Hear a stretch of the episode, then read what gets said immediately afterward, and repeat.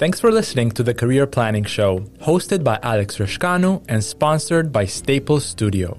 You can listen to a new episode every Monday on Apple Podcasts, Google Podcasts, Spotify, or any other platform where podcasts are played.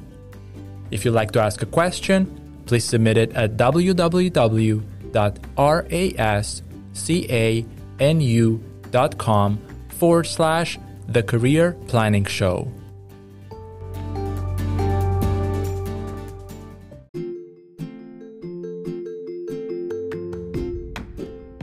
Surranna Sandy is the CEO of Skills for Change, a nonprofit organization that provides learning and training opportunities for immigrants and refugees. Surranna has an MA and a BA in Leadership and Management, an MBA and a Diploma in Human Resources Management, and certificates in Nonprofit Management and Human Resources Management. She is currently pursuing a Master of Arts in Global Development/Sustainability at Harvard University and a graduate diploma in public administration at the University of Western Ontario. She has 10 certifications in career coaching/management, career transition/development, resume writing, and personal branding. Surranna was awarded the Government of Canada's Canada 150 Outstanding Neighbour Award, the 100 Accomplished Black Women Award, the 100 Black Women to Watch in Canada, and a Community Service Award.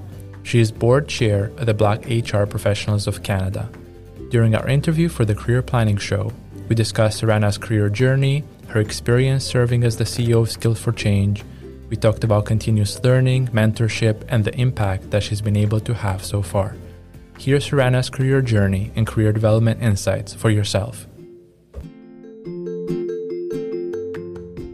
Welcome to the Career Planning Show. Our guest today is Surranna Sandy. How are you, Surranna? I'm well. How are you doing? I'm doing well. Let's dive right in. Surranna, would you mind walking us through your career journey so far? Sure, thank you. Again, Alex, it's really great to be here with you, and thank you for doing this show. This is fantastic.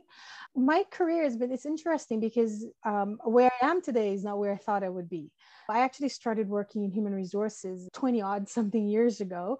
I started working in HR and transitioned into career management through entrepreneurship. I ran for about 12 years, a career management firm. We did corporate outplacement for displaced employees. And we also did personal career coaching, resume writing, interview preparation, and job and career transition support on an individual basis. I then transitioned to being a CEO of a nonprofit organization, a relatively large organization, multi-site, multi-service agency, provides employment services, settlement, training services across Greater Toronto, Hamilton, Wentworth region. And you can see the connection. So human resources, entrepreneurship, and leadership of an organization, all the component parts are linked, even though they may seem a little bit different. Did I think I was going to be a nonprofit CEO when I finished undergrad? No, but here we are today. In terms of academic background, I have a bachelor's degree in leadership and management, and I did a master's degree in leadership and management. You can see a theme there. And I did an MBA in human resources management. And I'm just wrapping up a postgraduate diploma in public administration, looking at local government, and studying another graduate degree, looking at global development and sustainability. I have a certificate in HR management and a diploma in business and administration. I mention a lot of those because I think it's important. It's great to have the hands-on, practical, and maybe the intuitive approach to doing a task, but you want to complement that with a good academic underpinning that allows you to be as successful as possible. So that's a little bit of a snapshot of what I've done in work and training thus far. Mm-hmm. So if we go back to the time when you were CEO of Circle Group, what are some frameworks, tools, or resources that you used at that time to support your clients with their career development? For me, the critical piece that I always try to bring to the clients is to say, continue learning, and I demonstrated it. So during that time that I ran the organization, I think I finished up with about 12 different career certifications. A certified career coach, branding analyst, certified resume writer, job search, transition, all those pieces. And I use this framework of saying that it's not about getting a job. It is exactly planning your career, near-term, mid-term, and long-term. So what are some of the career pathways you may need to take? What is the education you may need to have? What is the industry connections and networking capabilities you may need to build? So when I'm working with the clients, those are the pieces I try to ensure that you build out career goals, tool sets to get there, the connections and relationships that would support you accessing different jobs that you may need, and then figuring out how to change your resume through looking at how to measure and track accomplishments, how to write a very effective CV, how to position yourself internally for access to new opportunities. And to recognize, just as how you go to the dentist regularly, which I hope we all do, and go to doctors regularly, you do the same checkup on your career, right? You check in. Am I doing really well? Not just monetarily. Am I growing new skills? Is my education up to date and relevant? So those are some of the approaches to managing transition or planning for growth and development through networking and skills building. That's great. I wonder, as you transitioned into the role that you have with Skills for Change, were you able to transfer any methodologies or tools? When government funded, you end up having to leverage a lot of tools and resources that the government puts forward, their methodologies, step-by-step approaches that are required based on the funding agreements that an organization would have in place. Is there anything that you were able to bring from your past experience into the role that you have right now? And how has that impacted the way clients are served at Skills for Change? So it's interesting for people to understand that a charity is a charitable business with an emphasis on the business.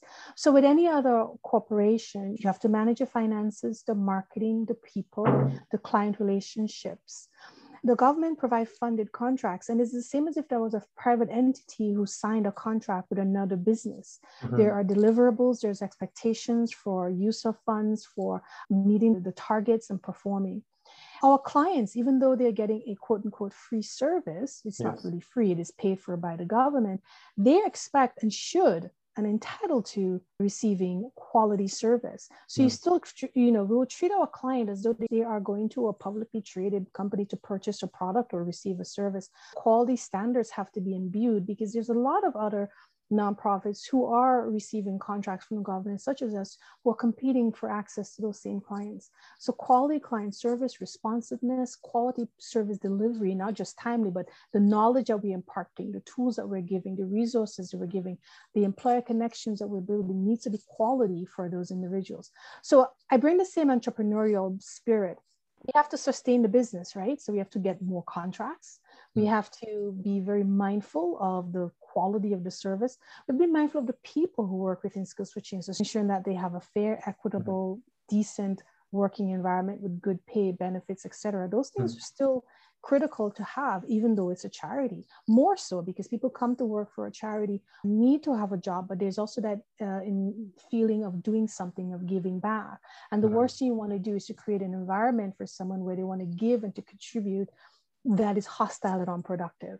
So you bring the same leadership acumen, the same focus on business sustainability and growth, the same focus on people and their experience, that they have good, productive, engaged experience, that they can be their full selves. And you got to make sure the clients are benefiting and feeling valued and respected, and that the services are quality and relevant. So everything that I did leading a consulting firm translates over. The requirements for reporting for a charity is different in a private business. That's just administrative. Yes. But business management is very applicable in this environment. And I think that's important for folks to understand. You may transition into a new sector, but the domain is somewhat the same. And the skills are very transferable, and the underlying business demands and priorities would remain the same. Just to pick up on some of the points that you made in your last answer, I find that the topic of equity, diversity, and inclusion is receiving a lot of attention lately from leaders in both the for-profit and the nonprofit environments, especially when it comes to addressing topics like anti-Black racism, anti-Asian racism. How do you practice equity, diversity, and inclusion at Skills for Change, and how does that impact the career trajectory of staff who work within the organization? So Skills for Change is an immigrant and refugee serving organization. And, you know, immigrants and refugees come from all over the world, but there's also a high percentage of racialized folks, and there's a lot of women. The nonprofit sector is highly feminized. So it's a higher percentage of women working in the nonprofit sector, which also means there is different kinds of needs, right? A lot of women are also caregivers, whether it's for children or parents. Mm. So the equitable piece, the fair piece, is about ensuring that the workplace is flexible enough for different people that work here. We have young folks, racialized folks, older employees, people with different neuroatypical backgrounds. So we make an effort in terms of how we, first of all, from the recruiting standpoint, where are our positions posted? Is it accessible to different people that we want to access these roles? Newcomers to Canada face a big challenge of quote unquote Canadian experience. So the first thing that we do at Skills for Change, we don't consider that. Hmm. We look at what is your grounding. It could be in Canada, Afghanistan, Pakistan, Ukraine. Have you worked in a particular domain that we're interested in filling? Then we interview you and you can come in. So we have folks who come into our organization in leadership roles, management, associate director, etc., who've never worked in Canada because they have the experience. We recognize language. We recognize opportunity to be your full self. We recognize historical pieces that may be relevant to those folks so that it's there. We're very mindful of what's happening in the community and how it impacts our clients and our colleagues. So for example, we just had discussion around anti-Asian hate. So we talk about it internally and we say, this could affect the clients. This affects our colleagues. This affects our community. We bring light on it. We talk about it. We ask people, what could we do? We learn from people and we take steps to ensure that it's a good environment. But we don't just do it internal because we are helping people get jobs. So we want to put them in organizations that are good, decent workplaces that have good, decent practices around diversity, equity, and inclusion. Mm-hmm. So we do conferences on diversity and inclusion. We ensure that the employers that we're working with have appropriate workplaces. We don't get it right all the time because we're not there all the time, but we ask questions. We do visits with employers. We learn about their environment. We learn what's important to them. We actually have a 3-year research project that we're doing in Peel Region to look at newcomer talent integration and how we can help new employers in Peel Region to be more open to diverse workplaces. So we don't just look at race and gender, we look at age, we look at visible and non-visible mental health issues or disabilities, religion, everything else, and try to create an environment that is as open as possible. So if you actually come into Skills for Change, you're going to find a lot of very diverse folks in leadership and frontline in different roles. We do need a lot more men, but like I mentioned, it's very feminized. So a lot of men don't apply to some of the roles because it could seem very gendered, right? Some of the positions that are historical, oh, they sound like women's work. And we try to encourage everybody and we reach out and interview and engage with people. But the sector as a whole, you may be familiar in the nonprofit sector, is not as much men in certain areas, but we do try to reach out and bring them as much as possible into the organization. Mm-hmm. Diversity work is an ongoing work. So we've always tried to monitor to see what it is we need to do, how do we need to do it, and to learn from our colleagues, from our clients, and from other partner agencies to create the best environment as we can. In terms of the impact that you've been able to have through your work at Skills for Change and through other initiatives that you're part of and help found, like Black Women Connect, can you share some thoughts on the kind of impact that you've been able to have?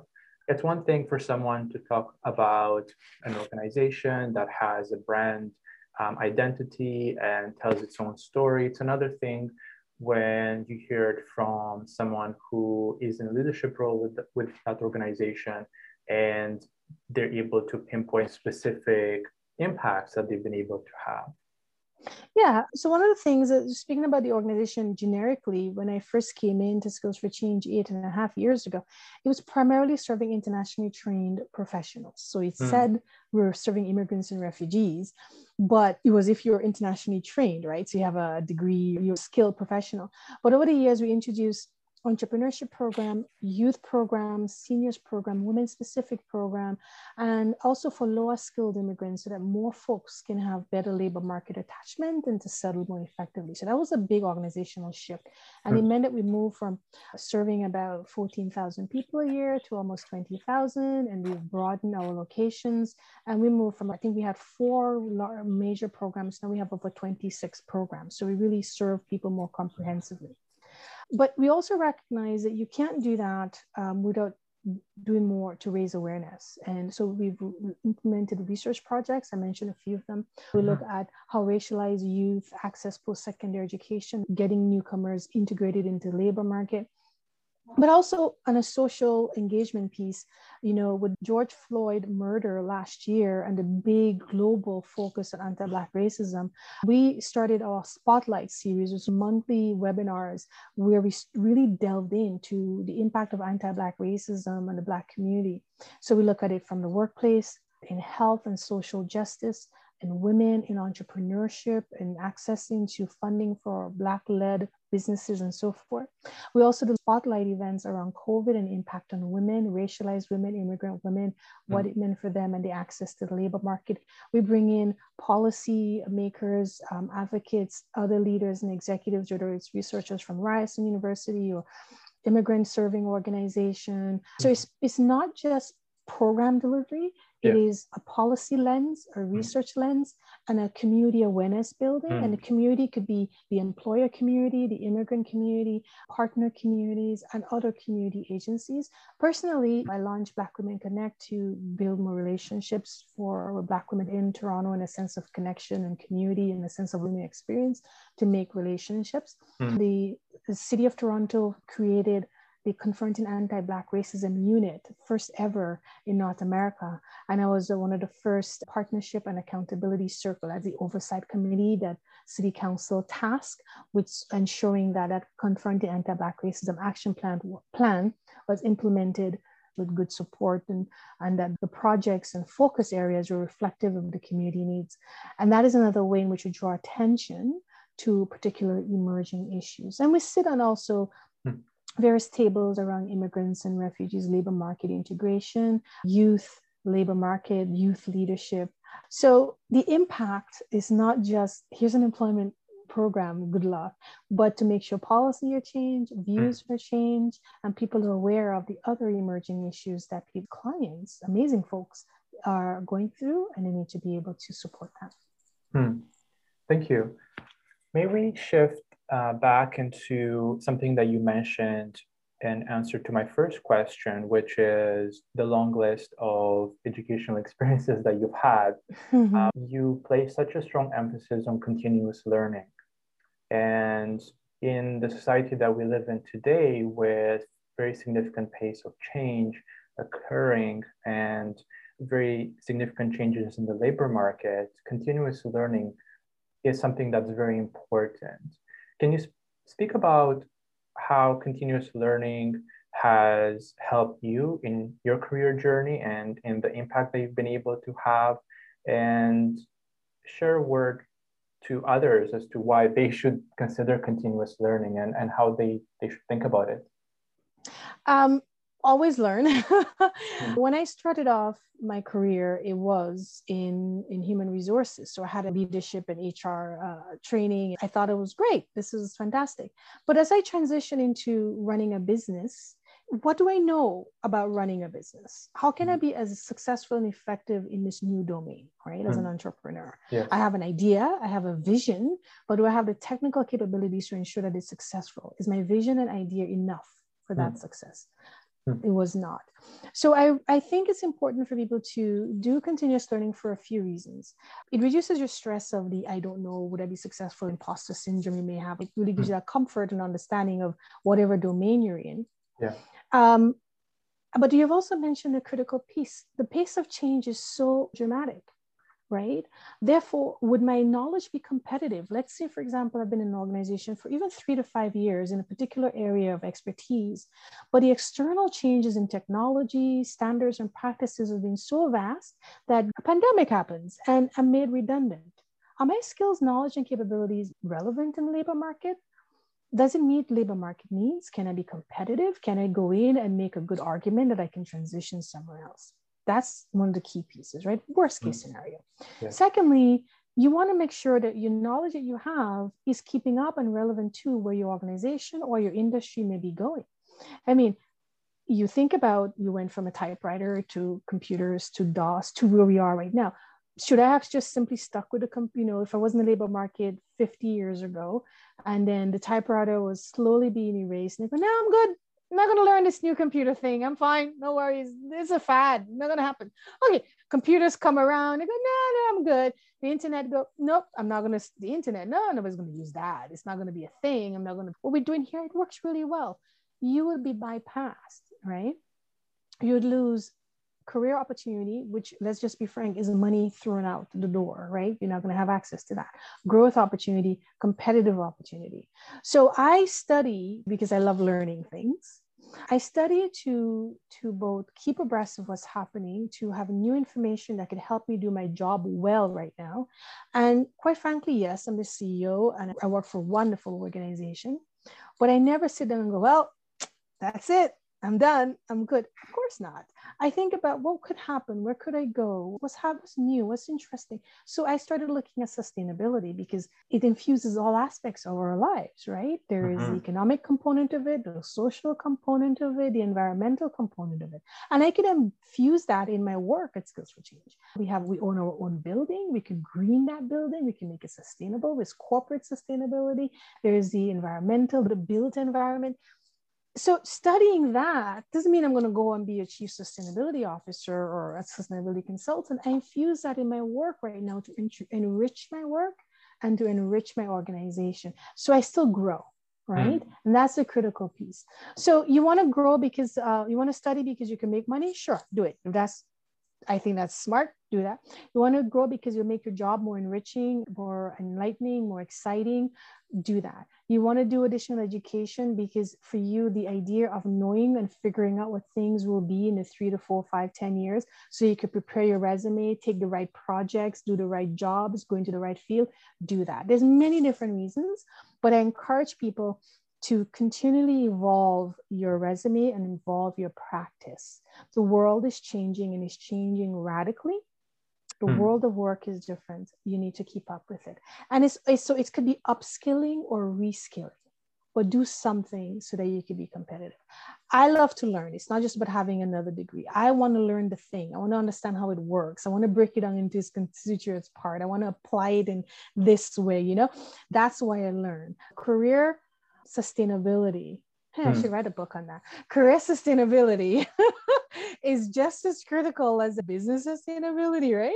You got to have a plan. You can't just be winging it as you go, right? You got to have a plan of what you want to do, how you're going to get there, what it would take, and then invest in making that plan come to reality. Right. What is it that's unique about me? How do I differentiate myself? That's going to be critical that we do. So I think it's an important part of your investment. We do it for many things, right? We maintain the car, we get the oil change, we make sure it's performing well because we want the car to perform for us when we use it. Well, it's not the same thing we do for ourselves. We invest in, we check in, we add something to our capabilities so we make sure that we are as competitive as we can be. So I hope that answered your question. Yes, you definitely did. And writing a book on career sustainability, I think it's a great idea. If you were to take a step back and think about your career journey so far, would you say that there's one person who inspired you or someone who has acted as a mentor and that mentorship experience has really benefited you?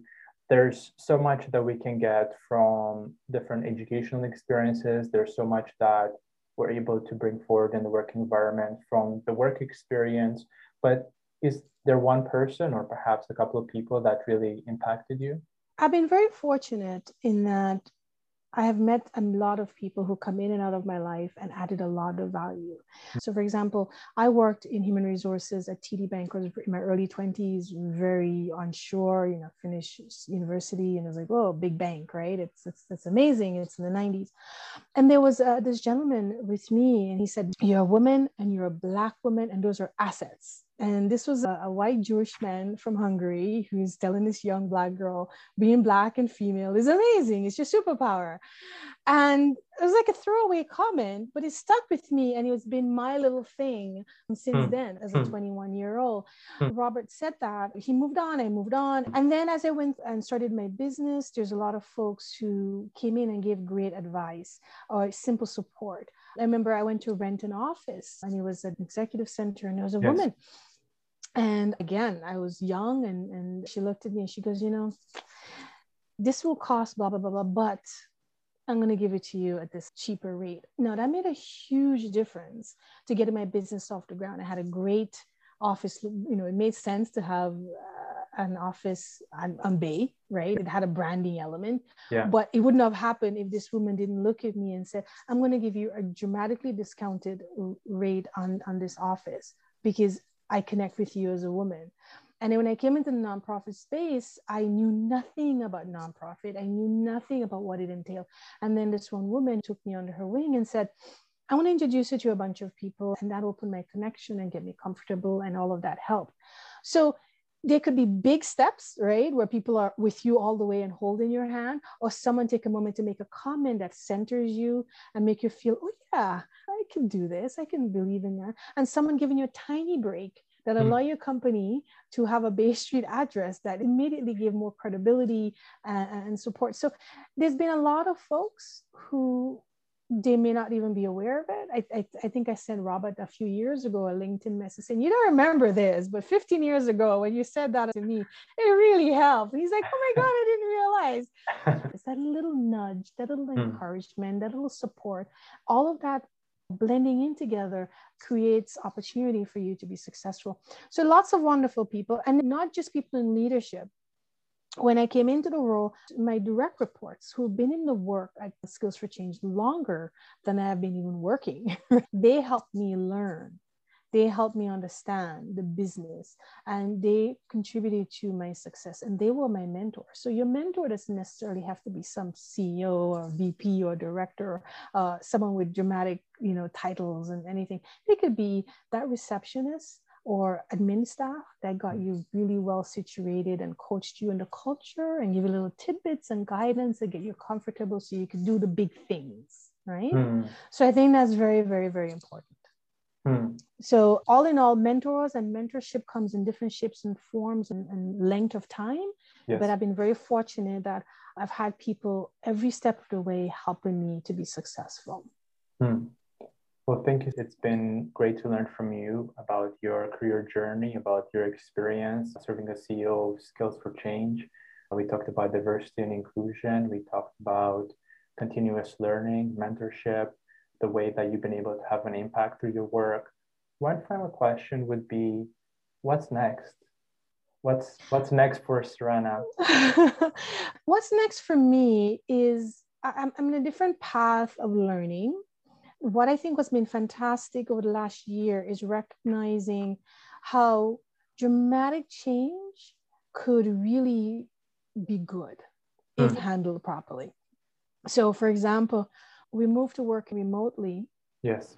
And we leap forward the organization in ways that we probably would not have done if we were still working in those physical sites, technology, innovation, and growth.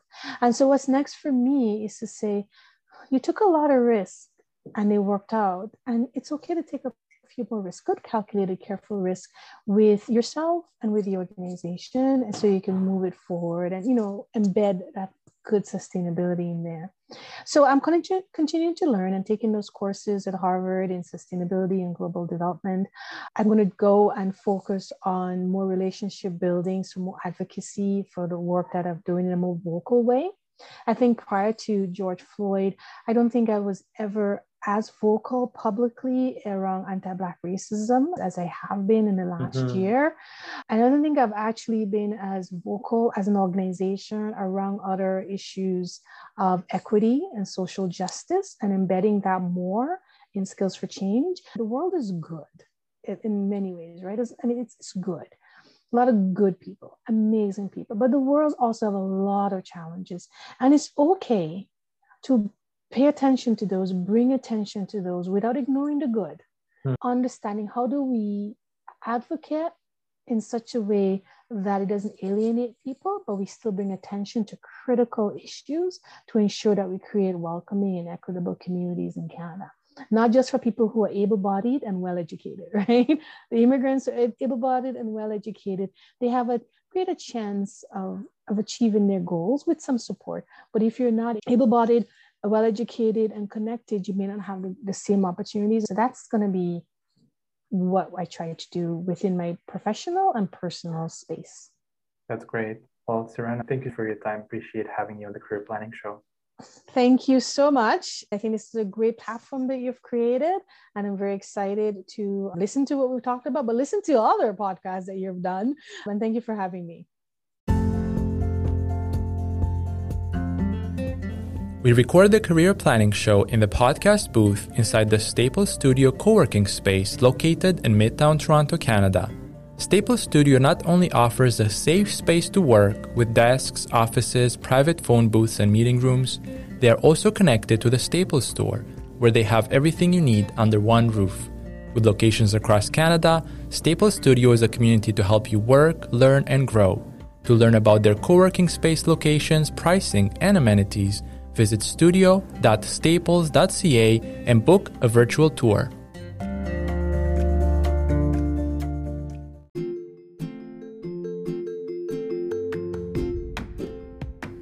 Thank you for listening to the Career Planning Show, hosted by Alex Rascanu and sponsored by Staples Studio. If you enjoyed this episode, please subscribe to the show, rate it, and share it with a friend.